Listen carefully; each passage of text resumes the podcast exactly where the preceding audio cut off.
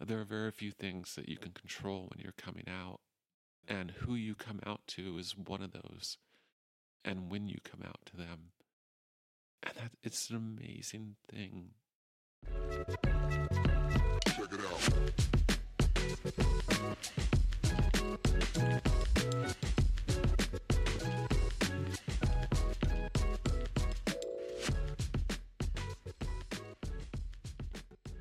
Friends and enemies, lovers and haters, your boy is back. It has been so amazing to be a part of honestly producing someone else's podcast. Even though this is my show, Alexa has done a marvelous job of hosting our LBGTQ plus series. And I honestly cannot begin to tell you how much I've learned from this experience and I'm really excited. Alexa and I are getting ready to sit down and we're going to do a full recap of this whole thing. We're going to talk about what we learned technically, what we learned emotionally and spiritually, and what were the moments that stood out the most to us. So if you haven't subscribed, like, followed, or do any of that, jump on that now. For those of you who are on the Patreon, you guys will get a rough cut pre release. I'm talking just straight off the streets, hot from the press before it's cleaned up. You know, you got to get that rough cut out, you know, like when you used to pick up CDs at the bodega. I mean, I guess I just dated myself considering this is a podcast and you guys are listening to this on a streaming service. Those days are gone. So the only way you can get the end is by joining our Patreon. Go to the website, check out the link in our bios on our social media platforms we are there. But today I want to introduce Nikki Smith. And funny enough, you just heard Alexa talk to Nikki Smith. So before you listen to this podcast, if you have not listened to Nikki's, I highly recommend you listen to Alexa and Nikki talk and then me in that order. I feel like it's very enlightening to hear two different hosts talk to the same guest from two different worldly views, perspective, two different truths, two different realities. It's going to be different. It's going to be beautiful. Nikki Smith, single handedly, is probably one of the greatest climbers and most well known climbers in the industry. She wants to make the world a place where everybody can communicate, can talk, and we can use the skills that we already have as climbers to make this place a more inclusive and better place. If you don't know her name, now you do. Enjoy the episode with Nikki Smith. Check it out.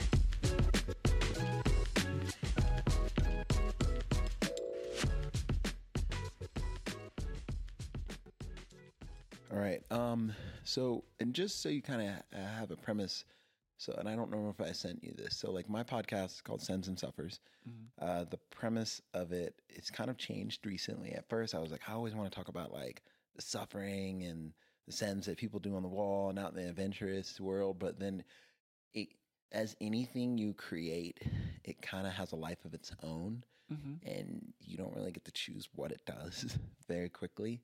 And so now um, I kind of landed on this a couple. I landed on this a couple days ago. Um, you know, Sends and Suffers is about is re, the mission of Sends and Suffers is to talk to the adventurous souls that live within this community that we love. I just want to know about the sending and the suffering that you did that made you who you are today and what and who you are in front of the microphone today.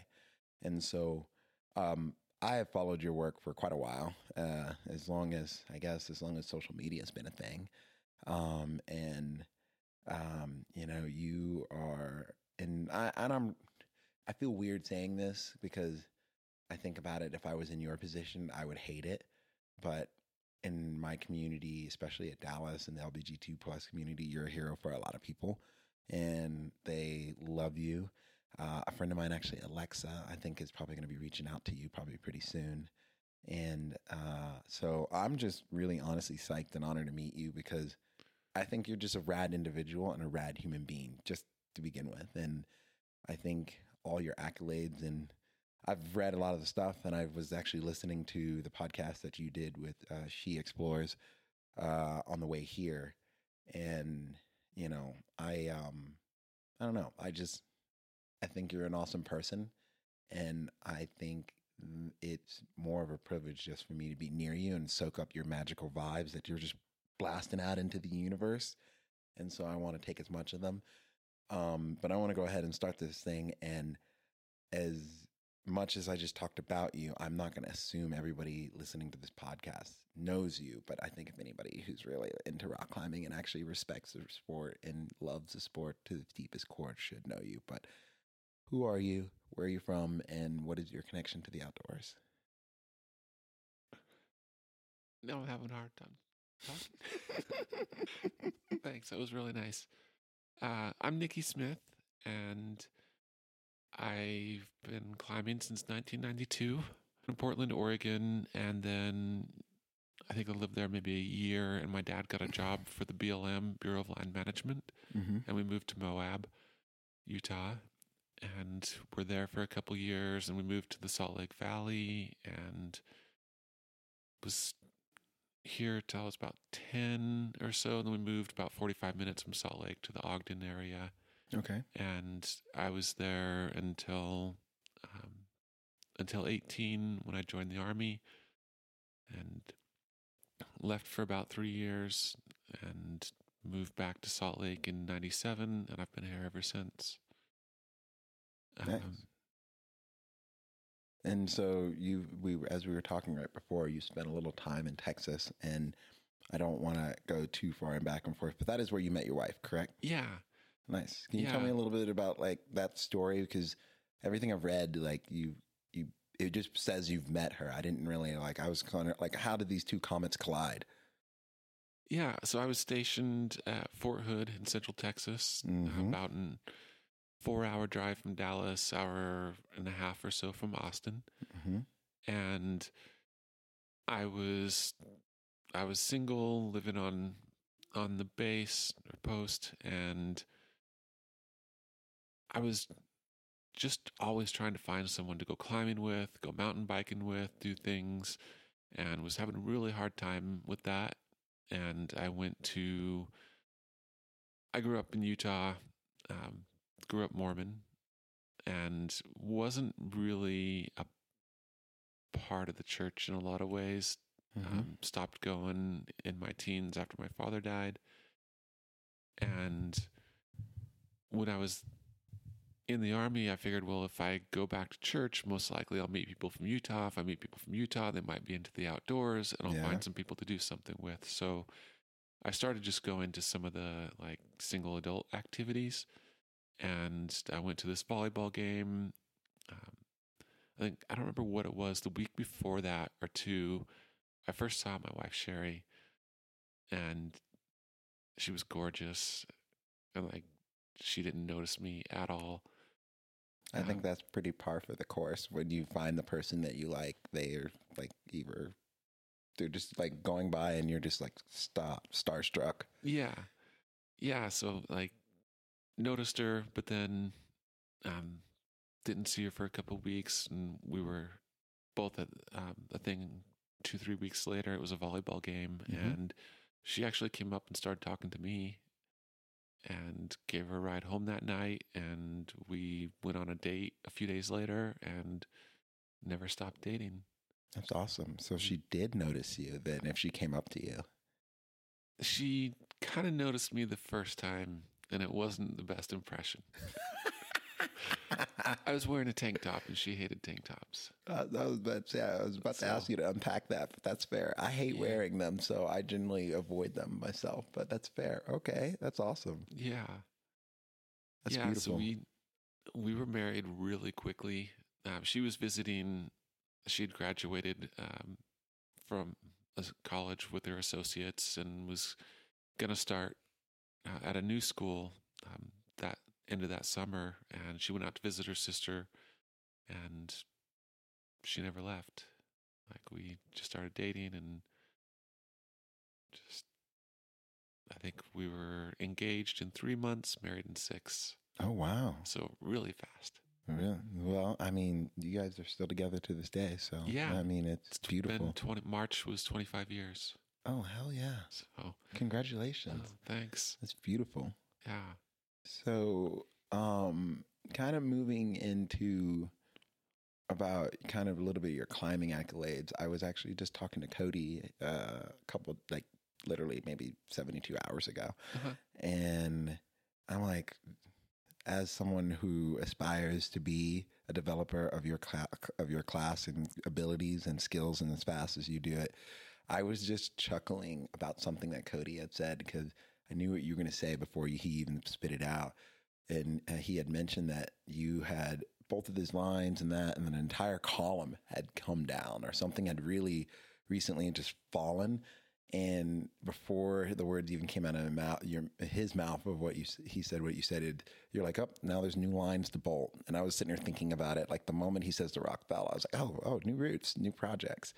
And I don't know. It's just, it, I think this is something that was recently said, well, also said on um, uh, Alex Honnold's podcast, Climbing Gold, too. They talked to someone about developing routes, And I guess the question that I really have for you, or I'd like you to kind of talk about, is do you see a separation between rock climbing and developing routes?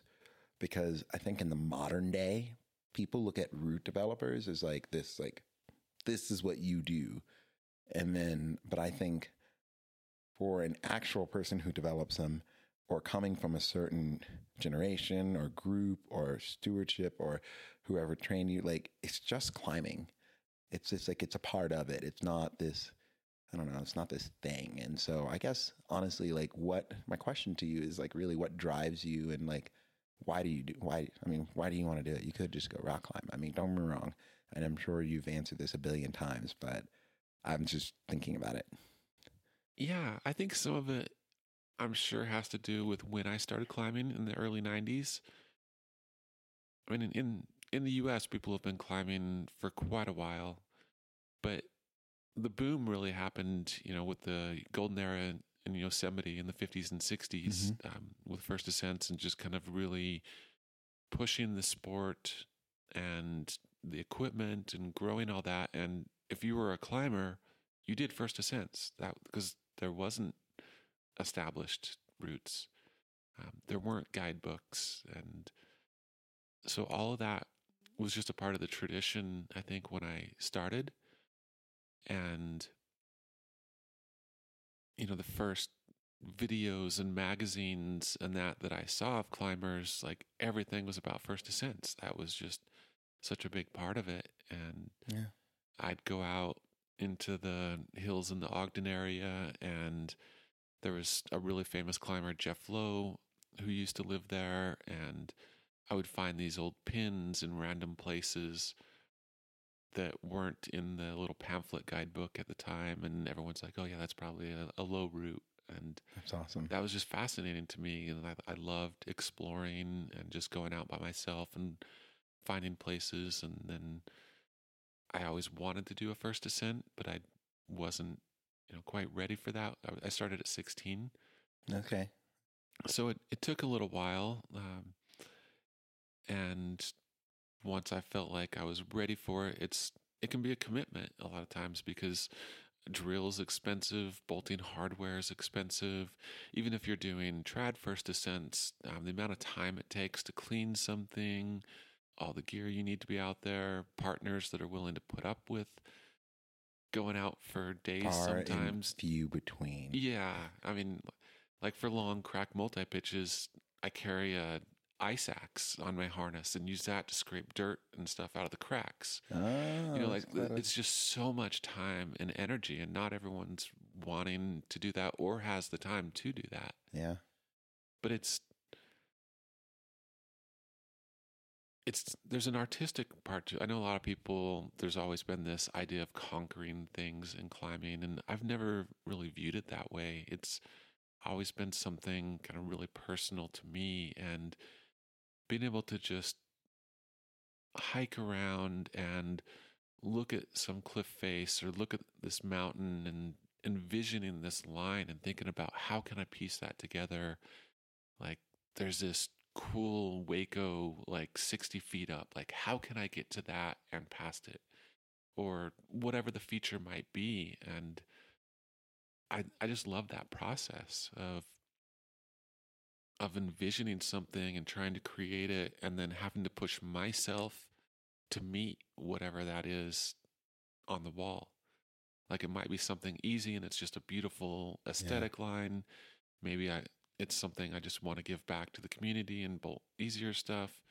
And then sometimes there's things that like I really want to challenge myself and do something hard and it's just trying to figure out how to put it all together can yeah. be really cool. Yeah, no, I definitely agree with you.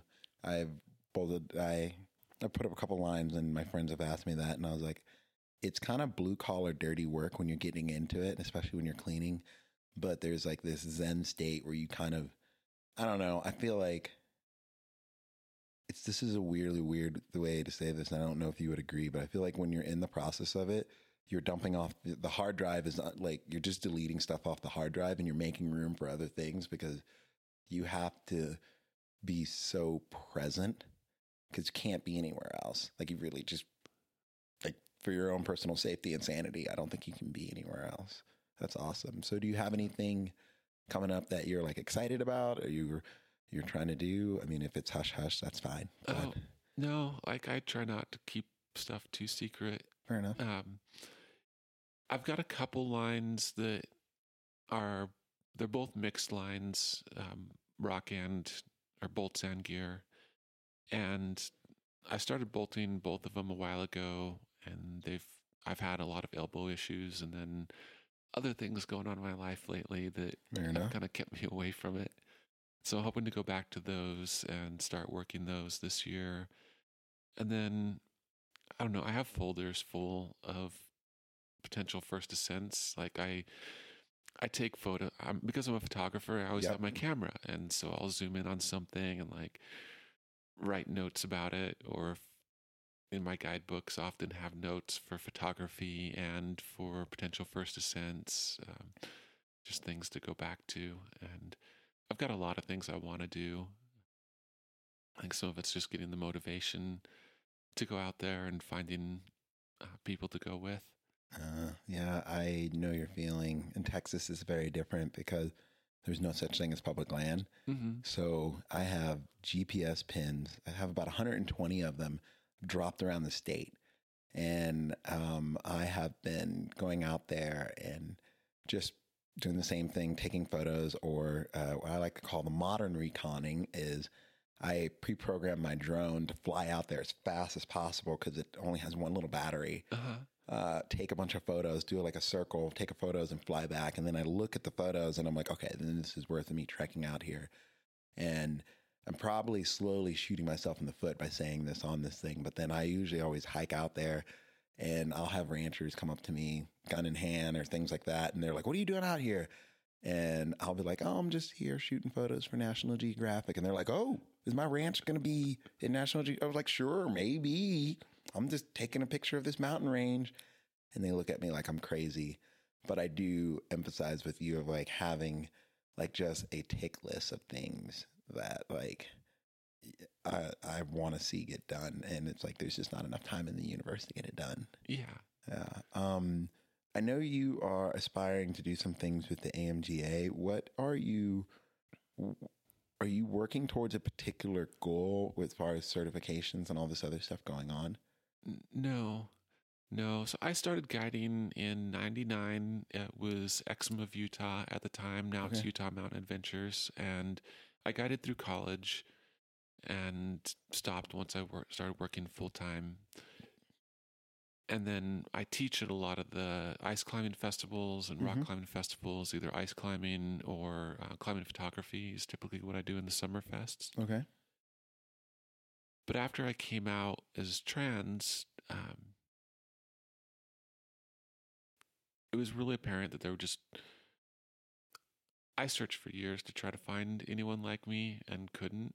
Yeah. And it made me feel like I didn't belong or wouldn't be able to be belong.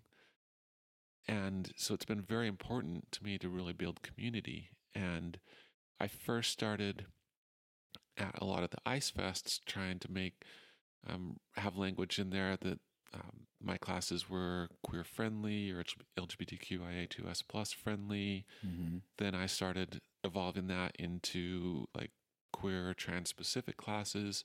But the problem is, is these fests are often in rural areas. Yes. Um, they're can be hard to get to. They can be expensive, and a lot of people from the trans or queer community are like, "There's no way in hell I'm travel driving or flying across the country to go to Bozeman, Montana, or to Lander, Wyoming, or wherever it might be. I mean, they're already afraid living in their own town. Yeah, yeah. And so to go somewhere new is really difficult.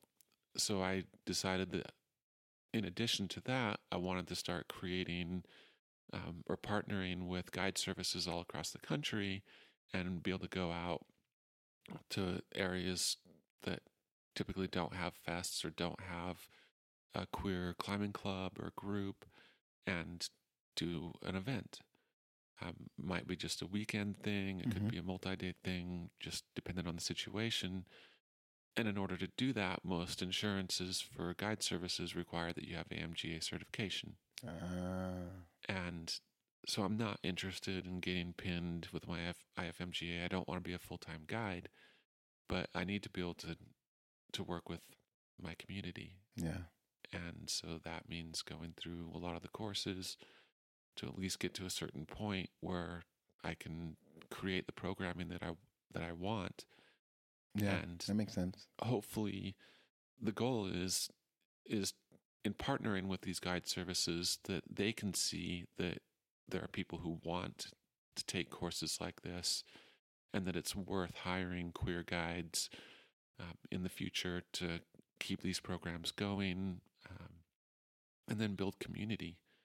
I've seen as i've gone out to areas and done slideshows or events that you'll have five or six trans people in the audience in some areas and then a lot of other queer people and most of them didn't know each other. They didn't know that each other existed in that area and they get a meet and then all of a sudden a month later there's a queer climbing club in that area. That's pretty And- cool. it's amazing. That's real cool. like to be able to help do that. And so i want to i want to use my certifications through the amga and guiding to do that exact same thing. Like once that foundation is created then other people can step in and you know take over in that area which is kind of why i worked with Mountain Hardwear and the amga to create the lgbtqia 2s plus single pitch instructor course. Mm-hmm. And we just had the second one this year. And you know out of all the spi providers there's one person who can teach that course. There just aren't that many out uh, Wow. queer guides and What has that needs to change What do you? I- I guess you know. It's probably a very simple question, but like personally, like, what has this done for you? Like, I guess looking forward in the future. I mean, you've already made such a big impact with starting this and moving forward this, but like, I don't know. Like, you think about you do sometimes you do some epic shit sometimes, or you get a feeling and you just wake up the next day and like, do you feel like? I guess like another piece of the puzzle of the outer thing has just kind of been filled in. Like what as you've seen this to come fruition like what is this doing for you? Uh, i wish it was a simple answer. Unfortunately i don't feel that it is. I think it's very complex. Okay. Um, know, when we first met this morning, you know, you talked about all these people who knew me and had mentioned how important I was to them. And I get messages from trans and queer people every week now. And it's exactly what I wanted to do. I wanted to be, put myself in a position to where I could be the person that I didn't have yeah and hopefully help someone avoid the dark suicidal areas that I I went into because I Yeah. didn't think I belonged or would be accepted. And that's huge. but then on the other side of that, you have so many people who hate you for it and constantly attack you for it. And so, even though I get these amazing messages in my DMs or people reaching out to me, I also get the hate Yeah. in there. And every time a company post about me, there's hate posted on there. Um, It's funny. and so it's hard like it's it's amazing and i'm so happy and glad that i'm in this position and it's a huge privilege to have the platform that i do hmm and the reach that i do but it also puts a target on my back Yeah. and it's even if i didn't have that my day to day still walking around i'm very conscious of where i go and when i go Yeah. someplace. I'm very careful all the time because my wife and I have been followed and harassed in Salt Lake. We've I've had things thrown at me. I've had been threatened in a lot of different ways. I've had people try to get physical um, with me, and it's it's really scary. And then you add on being very visible and Yeah. bringing more people to you, and it can it can be draining. Yeah, strength is in numbers though. It's funny. I was uh I was thinking about something that you when you were describing these events that was real powerful to me. Um, you know, it's very powerful when you only the beauty of being black is the, the beauty and the curse of being black is it's seen. It's easy being seen and you can identify with others in the room because it's easily being seen. And you have this instant gratification. You have this instant, like, I see you, you see me, I identify with you. We are undeniable because in this sea of vanilla, you know, we're just this random chocolate chip that's just standing out. And in your case, I thought it was very beautiful that you've talked about being in a room and there's a bunch of LGBT plus people and trans and they all stand up and you're just or like they all just realize that they all existed. And it reminds me of, you know, I kind of told you I'm hearing impaired, I wear hearing aids. And it's one of those things that like I have to tell people every time they're new hired at my job. And I don't mind telling people, but it's an invisible we call this an, an invisible d- disease. It's like being blind. It's like you don't know until you actually talk to someone. Mhm. And I think in the situation when I really thought about it, is like, man, it's like the big thing is is just talking to someone and really putting yourself out there. But I can also see how terrifying it really is. But how how beautifully blissed or how much how overwhelmingly joyful it must be to like all of a sudden discover that you have community in a room. And like that's just magical. And I was just thinking about it in that perspective of like, I have it instantly when I see it, but like, how beautiful would it be just to know that, like, oh, I'm not alone. And, you know, hopefully this community wants to gather and wants to get together. And, um, I don't know. I always like to say this statement, and this is not the. Do you ever do you follow comedians in any way, shape, or form? Yeah. okay, this person is not the greatest person in the world, especially in this in this in the context of what we're talking about. But Katt Williams always says he was like, "Listen, boo boo, if you have haters, let them hate because that means you're doing something fucking fabulous in life, and you go on with your bad self. Shit, you know one." And I want to add on to that. You know, as you build up your crew, let them hate. They're gonna hate all they want to, because it only means that you're doing the right thing, and it only means that you're bringing goodness and things into this community and into this world that need to be and people are just scared of change Yeah. i mean they're just you know and it's like no one wants i don't know. I argue this all the time like the, with the argument of like route ra- racist route names and that. No one's changing the rock. Like the routes are still the same. Like nothing else is changing. We're just making it a much more beautifully inclusive place. And so thank you for that work. Oh, thanks. it's it's it's magical. And i'm like super excited. It's yeah, it can be beautiful. And then I'm sure you've had this experience like it's beautiful and then it's also heartbreaking in a way Oh, that it's 2021 and we're still having these issues with people not wanting to change racist route names uh, I- yeah. that they're still not accepting people for who they are and who they love like Yeah, I mean, but also think about it. Was it 1970? I think it was 1971, 1973, somewhere between 1971 and 1973. The first woman won, the ran the Boston Marathon, yeah and she put her initials down because there was nowhere to put gender.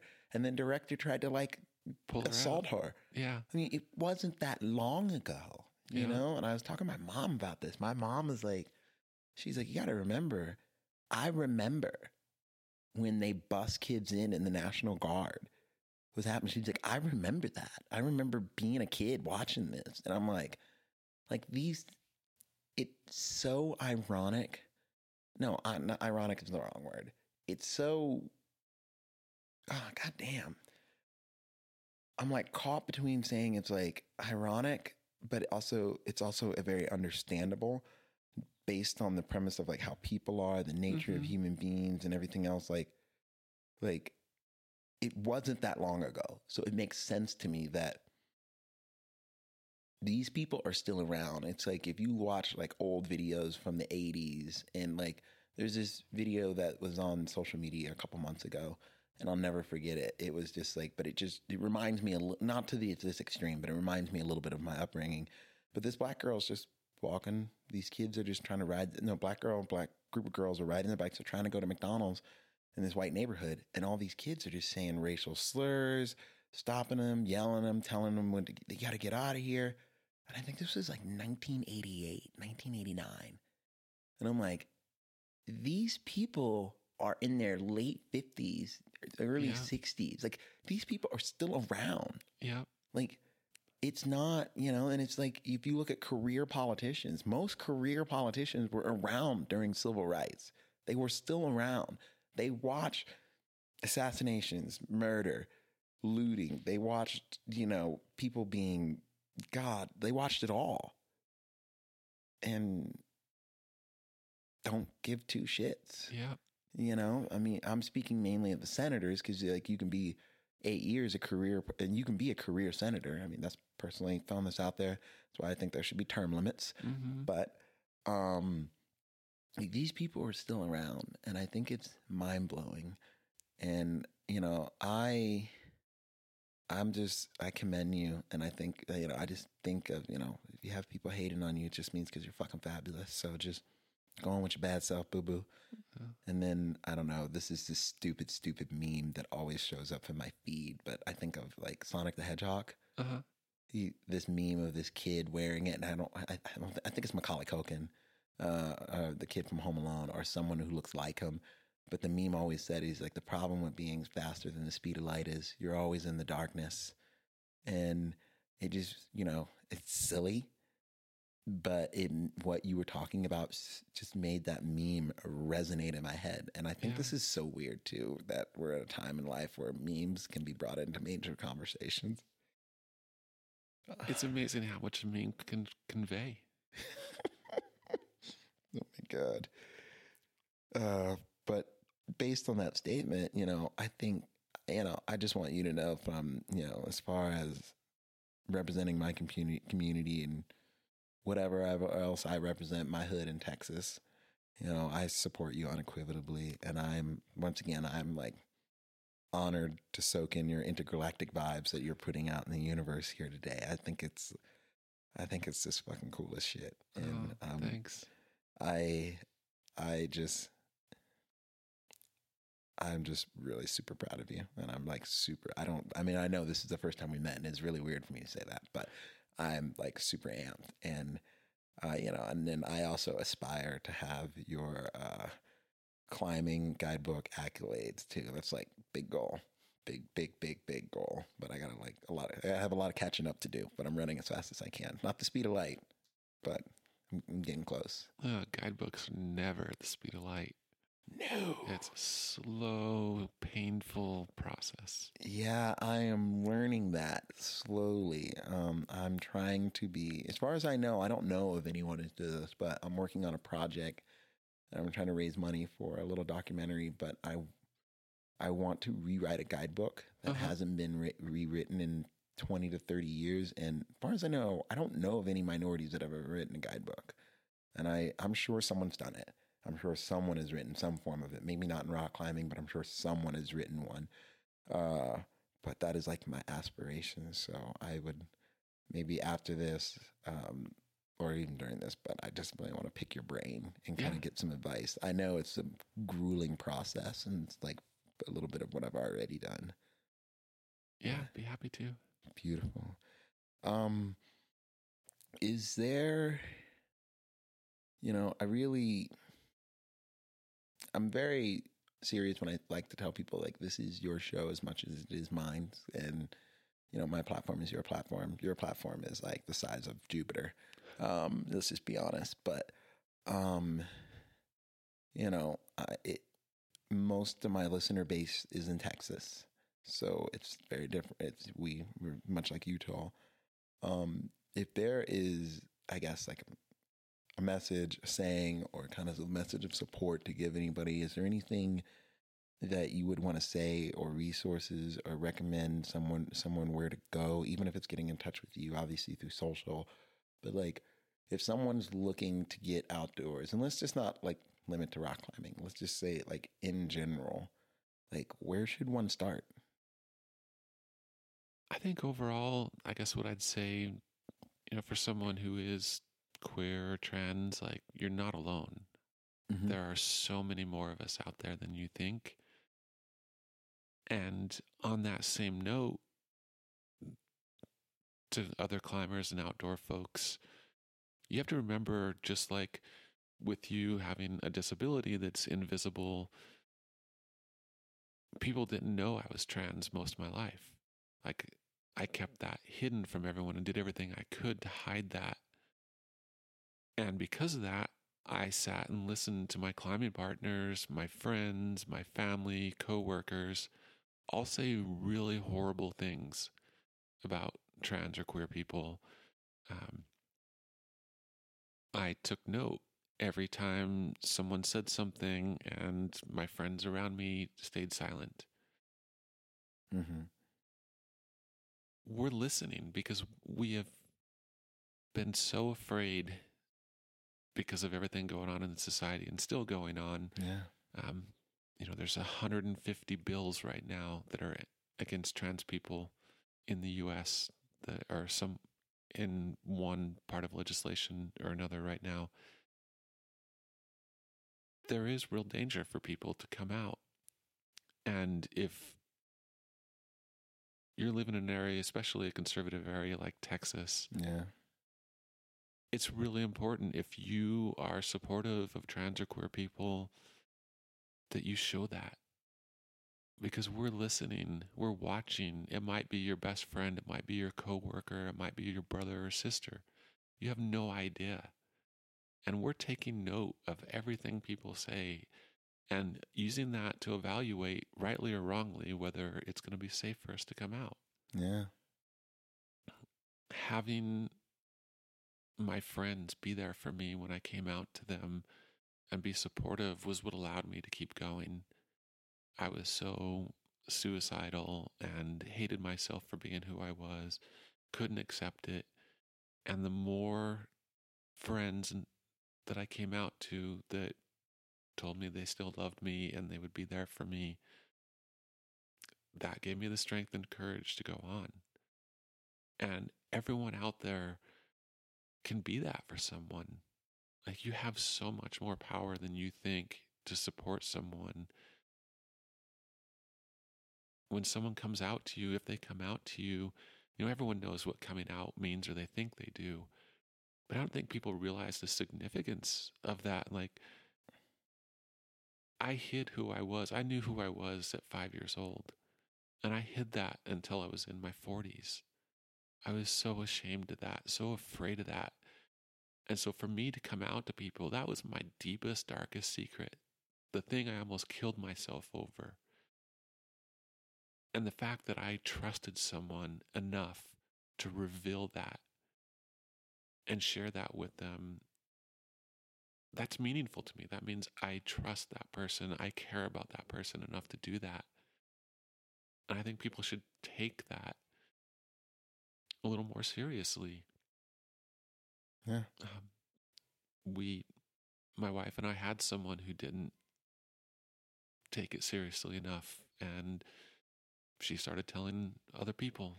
And luckily, I was in a place where I could deal with that. But if it had been a few months earlier, I might not be here anymore because I wasn't ready for people, everyone outside of who I chose to know. There are very few things that you can control when you're coming out. Yeah. And who you come out to is one of those. And when you come out to them. And that it's an amazing thing. And I think most people in their life will probably have an opportunity to be in that situation on the receiving end of someone coming out to them, of standing up for someone who's queer. I mean, it shouldn't just be someone who's queer. You should stand up for everyone who Amen. who needs it. But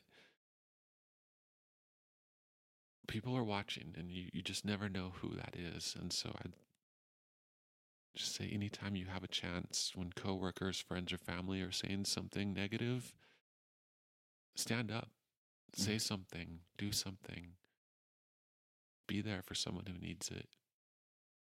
It can make a huge difference, more than people realize. And um, as far as like climbing community, hiking community, when there are people who haven't felt safe or welcome coming out to events, you know, like a lot of times we, we go into the climbing gym and we just want to train, like we want to climb, and you mm-hmm. kind of ignore everyone or everything. But you got to remember that, like, some people are so afraid of going into the gym in the first place because they might be the only black person in there Oh yeah. they're top, probably going to be the only trans person in there or whatever it might be and there's there's a lot of discomfort and rightly so from that. Like there's i've been harassed in climbing gyms. I'm afraid of using the bathrooms in climbing gyms the changing rooms. Someone just looking up and smiling and saying hello can make a huge difference in feeling welcome. Yeah.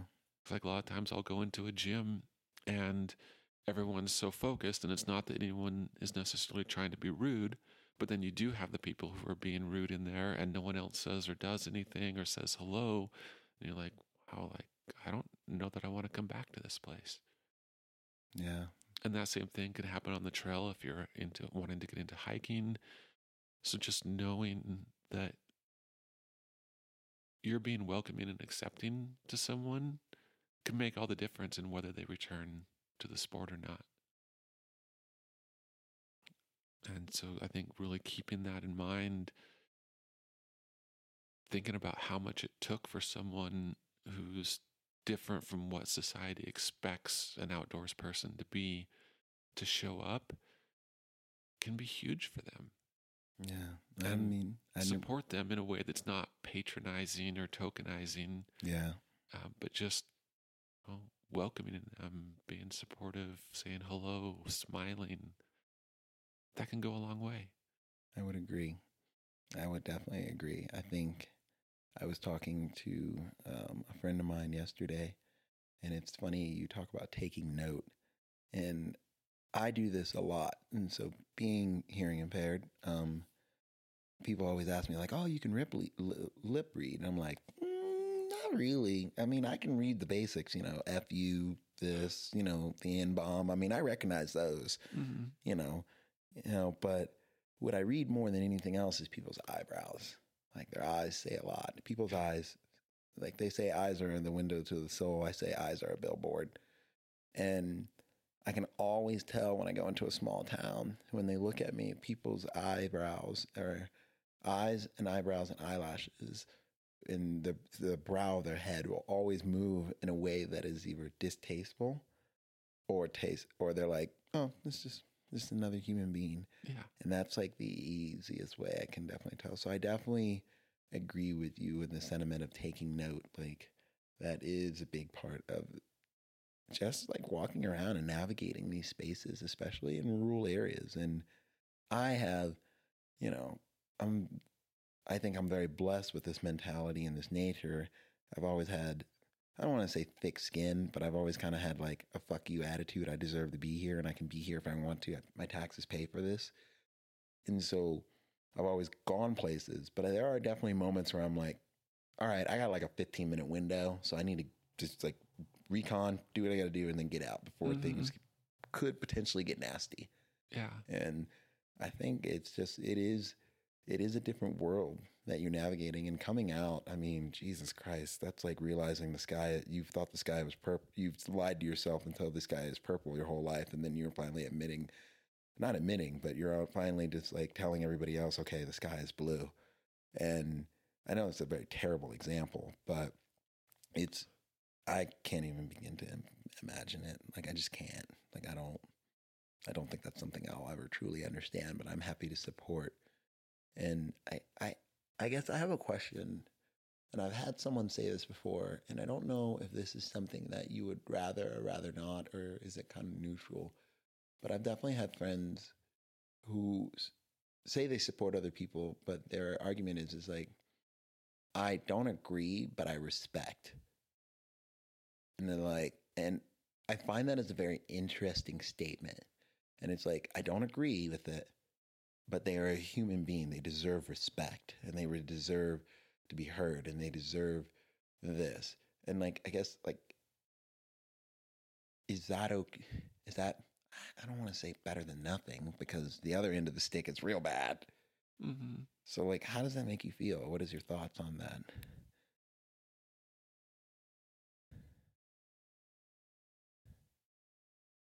It's better than nothing. Yeah. Um, the version of it that we have here with like the Mormon church or throughout Christianity is love the sinner, hate the sin type. No, yeah. mentality, you No, know, I've heard that one. That the- one's good. That one's yeah, good. the same yeah, type classic. of thing. Like, I'm the same person I was that everyone or that everyone thought I was years Mhm. ago. I just had to pretend and keep pretending to be someone everyone else wanted me to. Nothing about me as a person changed except I let everyone else in and I accepted who I was. I Mhm. finally found love for myself. I hated who I was. I Yeah.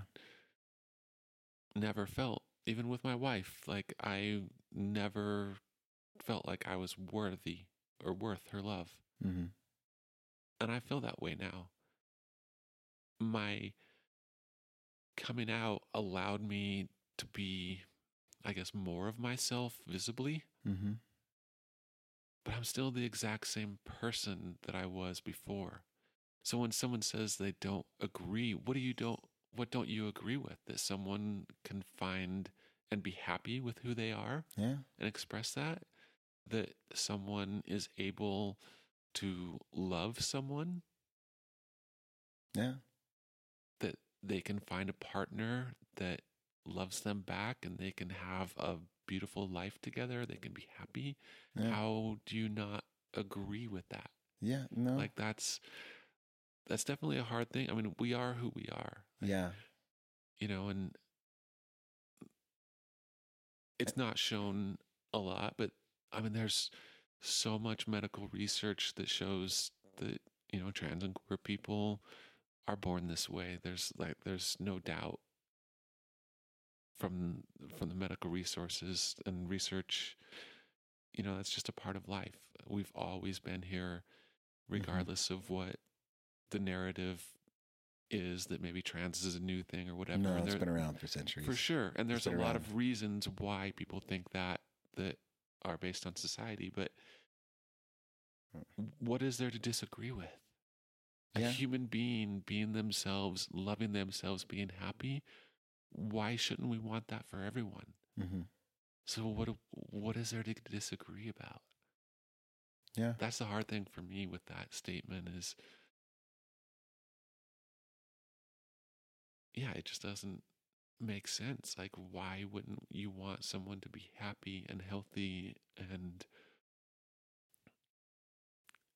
and a more functioning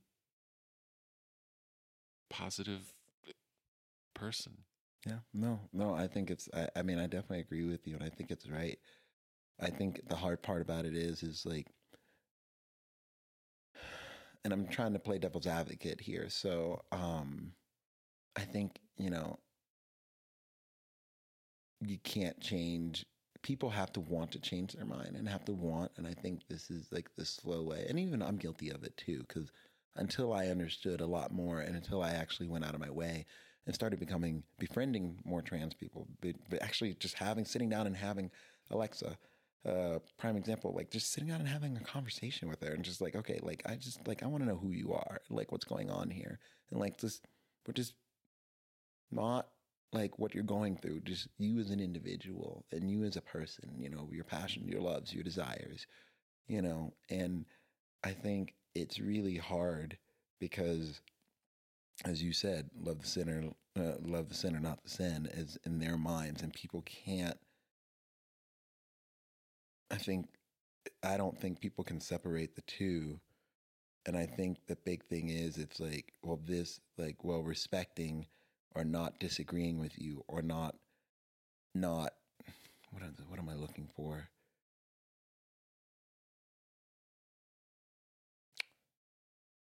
It's like this statement and it's like if you cannot and this is where and i'll admit i had to learn this but like if i cannot empathize with you if i cannot accept you what is it if i cannot accept what you're going through. If i cannot accept and help you maybe not necessarily help but if i can't empathize and be supportive of you then i don't i don't have trans friends. I know trans people.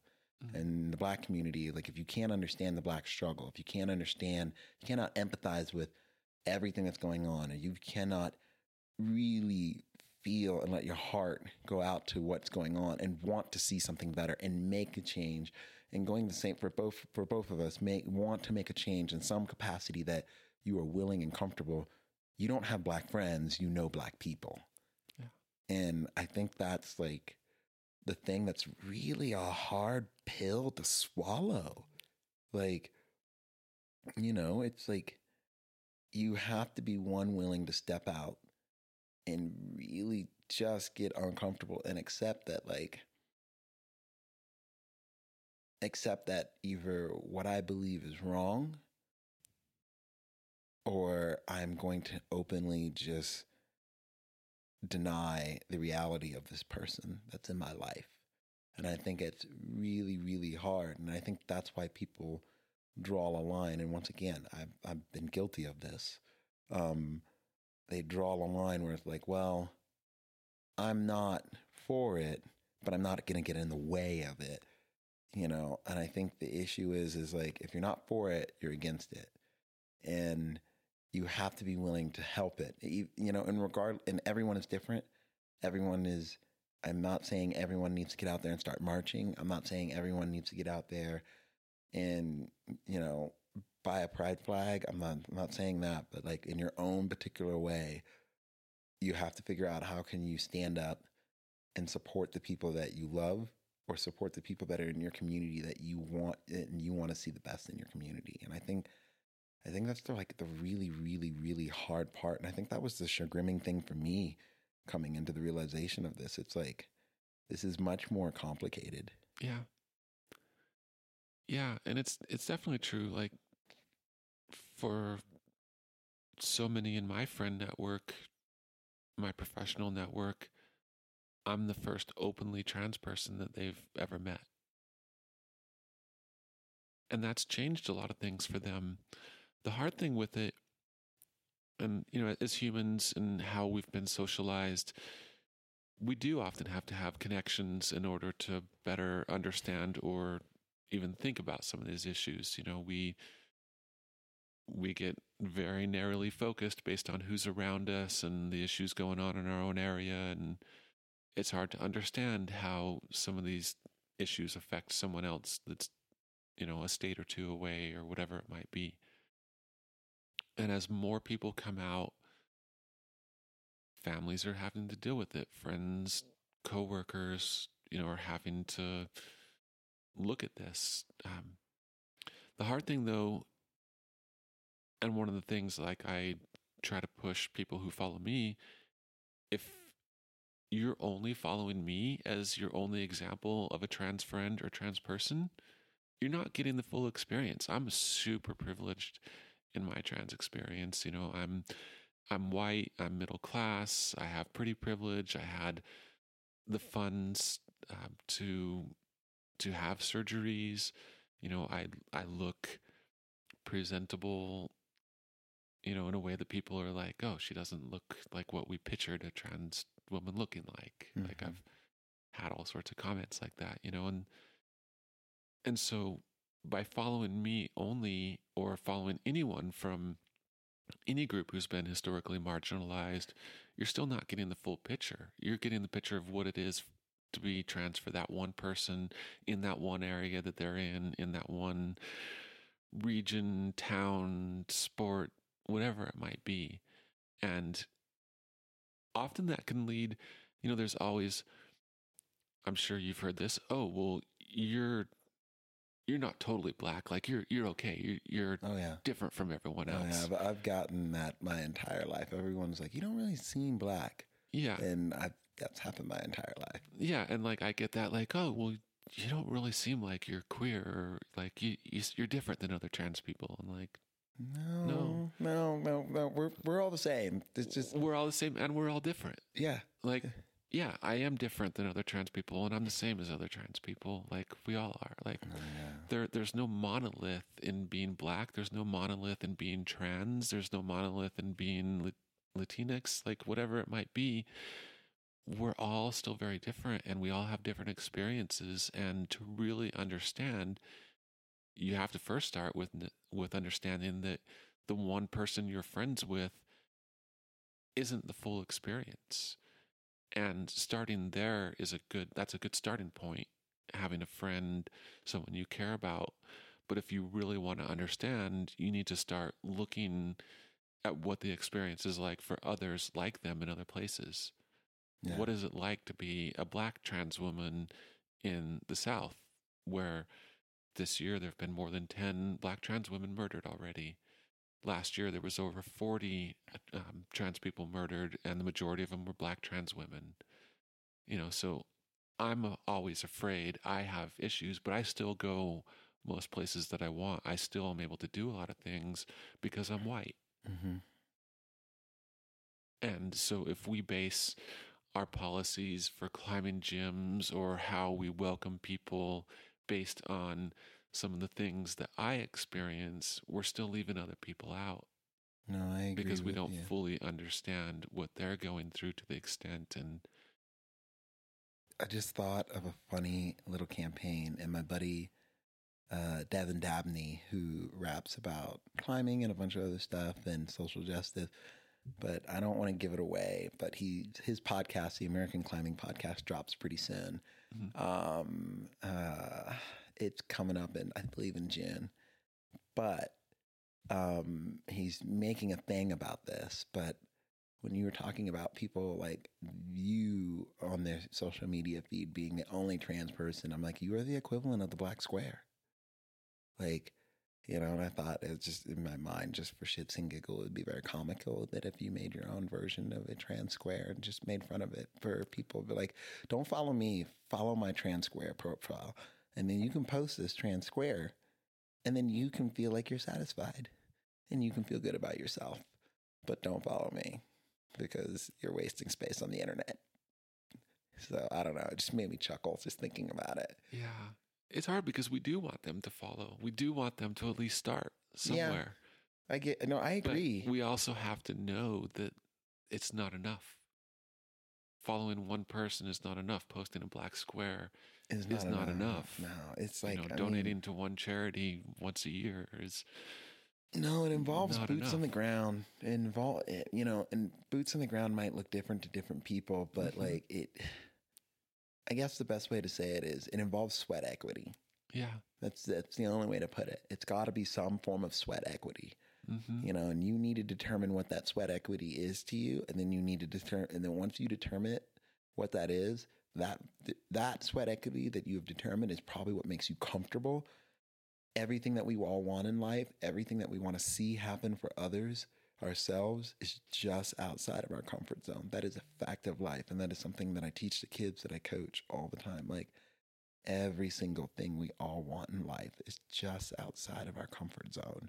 And whether you want it for yourself, your friends, your family, your community, the world at large, it's just outside of your comfort zone. And you have to just, you know, I've never been one of like dipping my toe in the water kind of approach to a pool. I'm just like, just just splash in and let's just get this over with and we can just play.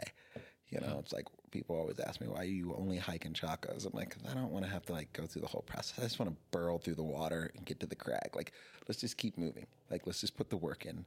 Oh. That's a weird analogy. I don't know why it popped in my head, but Well, the thing to think about, you know, everyone makes some of this out to be a big deal, and it it, it is. It it's uncomfortable work. It's hard to start relearning things, mm-hmm. but we've all done that as climbers.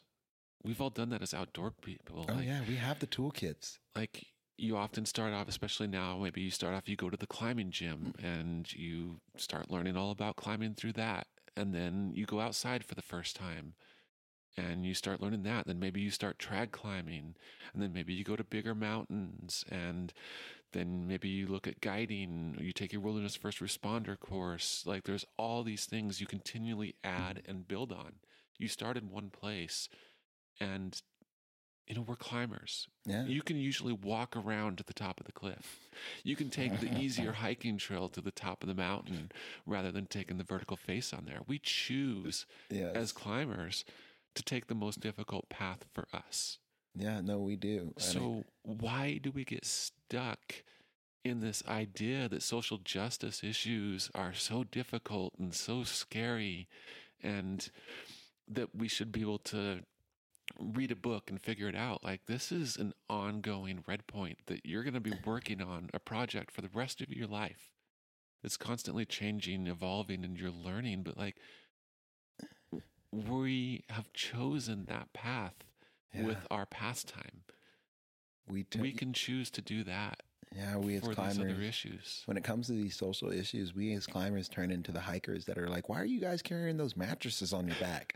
You know, you could just walk around to the backside and get up there real easy. But when it comes to rock climbing, that's it. You know, it's funny you describe that as as as the macro level of it. And I want to really break it down and let's continue to use climbing as the analogy. Let's go down to the micro. Well, it's a climbing podcast. so- It is. It is. It is. It, it, it's about the soul of climbing. We go all the way out.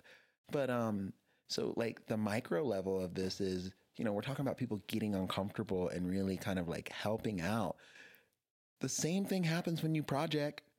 Like we have the toolkits for this. Like Mhm. think about what happens to your project. You do so, you do a move, you fall. You probably feel pretty stupid because you didn't see a foot or you didn't see something there. You get up, you feel good, you make some progress, you fall again. This time you're getting used to getting slapped around a little bit, but you're probably still going to feel stupid along the way that way. And the same process is involved where when you are starting to fight for people that uh, want to exist within your community, when you don't know what to do, you're probably going to feel a little stupid, but you but as long as you show up and start the conversation, people are accepting. People understand that you don't know. People don't expect mm-hmm. you to know. If you did know, then well, if you did know, then we would be like, "What the fuck are you doing? Why? Why? Where have you been, asshole? Where have you been?" But no, no one's like that because we're all getting smacked off this project on a regular basis.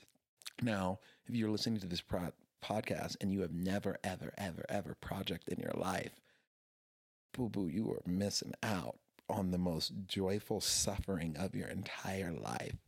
Because I see you cheesing over here because you know exactly what I'm talking about. It's the most beautiful, anguishing, gut wrenching experience ever projecting. I'm just like, ugh. but so is this. And I think that's the thing is, is like, we all have the appropriate toolkits to be successful at this. These are just mm-hmm. muscles mentally, physically, emotionally, and in our gut that we have not really flexed a lot. Yeah. And so I think it's like, you know, this is not one of those things that you can just like there's no cheat beta. There's no cheap beta for this route. It's like, it's real direct. Yep, definitely. Yeah. I want to thank you so much for letting me in your home, in your space. And I have enjoyed talking with you so much. I was like, I'm not going to lie, total went fanboy as soon as you replied on Instagram. I was like, yes, I'm like so fucking excited. Uh, and I just admire who you are, everything that you stand for, everything that you do. And I want you to know that I unequivocally 100% have your back and I will slap any motherfucker that comes your way. I will give. Listen, I keep my pimp hand strong for a reason. And uh, I'm on your team. I'm unequivocally on your team. And anyone who knows me and supports me and supports this podcast is on your team. And if you are listening to this podcast and you don't want to be on her team, you can unsubscribe, you can delete the episode, you can email me, and I will take you off the sticker club. And I will no longer send you the fabulous stickers. But anyone and everyone, as far as I'm concerned, we sh- we're on your team. We want to see the rock climbing world get better because if it's better for you, it's better for me, and if it's better for you and me, it's better for every fucking person. For sure. Yeah. Well, thank you. You're welcome. the same way. You know, I think one of the things people I think sometimes lose sight of is both of us are in a, in communities additional um, to to our main identity Yeah. That overlap and intersect every other identity. Oh yeah. Being trans and queer, it doesn't matter who you are, where you are in the world. Someone in your community is trans and queer, just like someone like having a disability can affect any race, religion, Oh, doesn't matter. gender. Yeah. And there are very few, like, those are two of the probably only identities that that do that. And so being trans is not just a trans or LGBTQIA issue. It's a black issue, it's a brown issue, it's a white issue, it's a Christian issue, a Muslim issue, whatever it might be. Like it's a part of every community. Mm-hmm. And we have to do better in every community to support everyone. We're all interconnected, like you said. Yeah. Like we, the issues that affect us, while I'm specifically trans and queer, like you said, by supporting Black Lives Matter and Black people and AAPI people right now, it's protecting my community. It's making me safer as well. Yeah. And we all have to step up and do more together. Amen. If people want to find you, support you, or just get in touch with you, how should how, uh, what medium or how do you prefer that to be done? Um, Instagram is probably, the, I don't know, I'm having issues with social media. No, I, Where like I've, I got too addicted to it, I think. Yeah. Like doom scrolling during the quarantine. quarantine. Yeah, but, no, um, I I deliberately did not get on Twitter. Yeah. I, you know, two platforms. I did not get on Twitter, and I did not get on Pinterest because Pinterest is toxic. I did not know that. I didn't know that. I, There's a dark side of Pinterest. It's Really? like, oh yeah, it's like the dark side of Reddit. Like Ooh. it's real. Like I was like, I someone just sent me some stuff, and I was like, this is on Pinterest. wow. Oh yeah, yeah, Huh. yeah. Be careful there. Yeah. I haven't looked on Pinterest in a while. Yeah, no, I, But- Yeah, my um, Instagram, um, Nikki, it's N I K K I um, K underscore Smith is the main one. I have another account that's my photo one that I don't think will last much longer, but really why? I'm having a hard time with like managing two different social media accounts. Like I rarely post either of them right now. I've Uh, had a hard time just wanting to post. Yeah, that's um, fair. It, I, I think I did a lot to hide who I was. mhm. And so my other accounts pull photo, and that's kind of what I've kind of gone by with my photography. Mhm. And I think looking back now, it was subconsciously just another way to hide who I was. And I'm tired of hiding.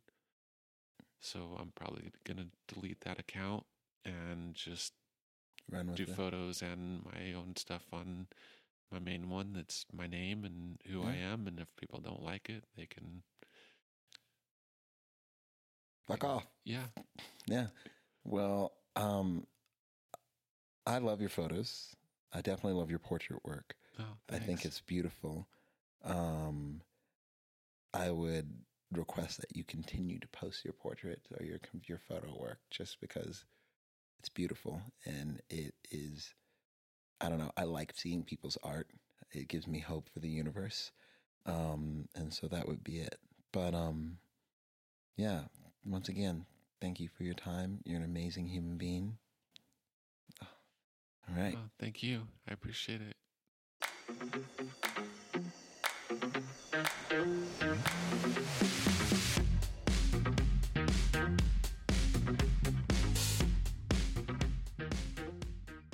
I hope you enjoyed this episode as much as I did recording it and listening to it again.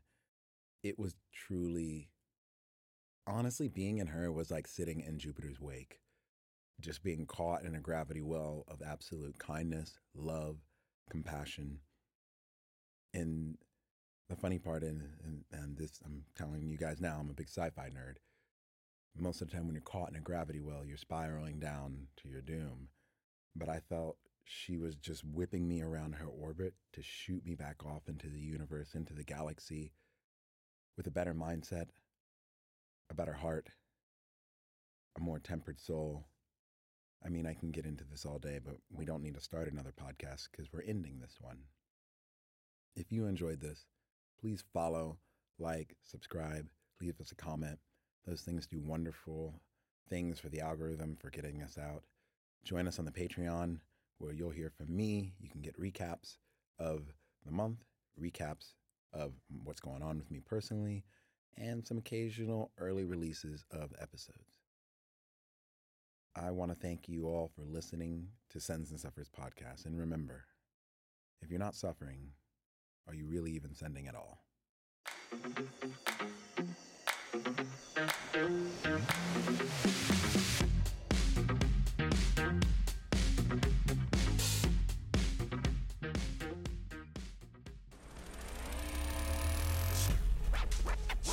Audio.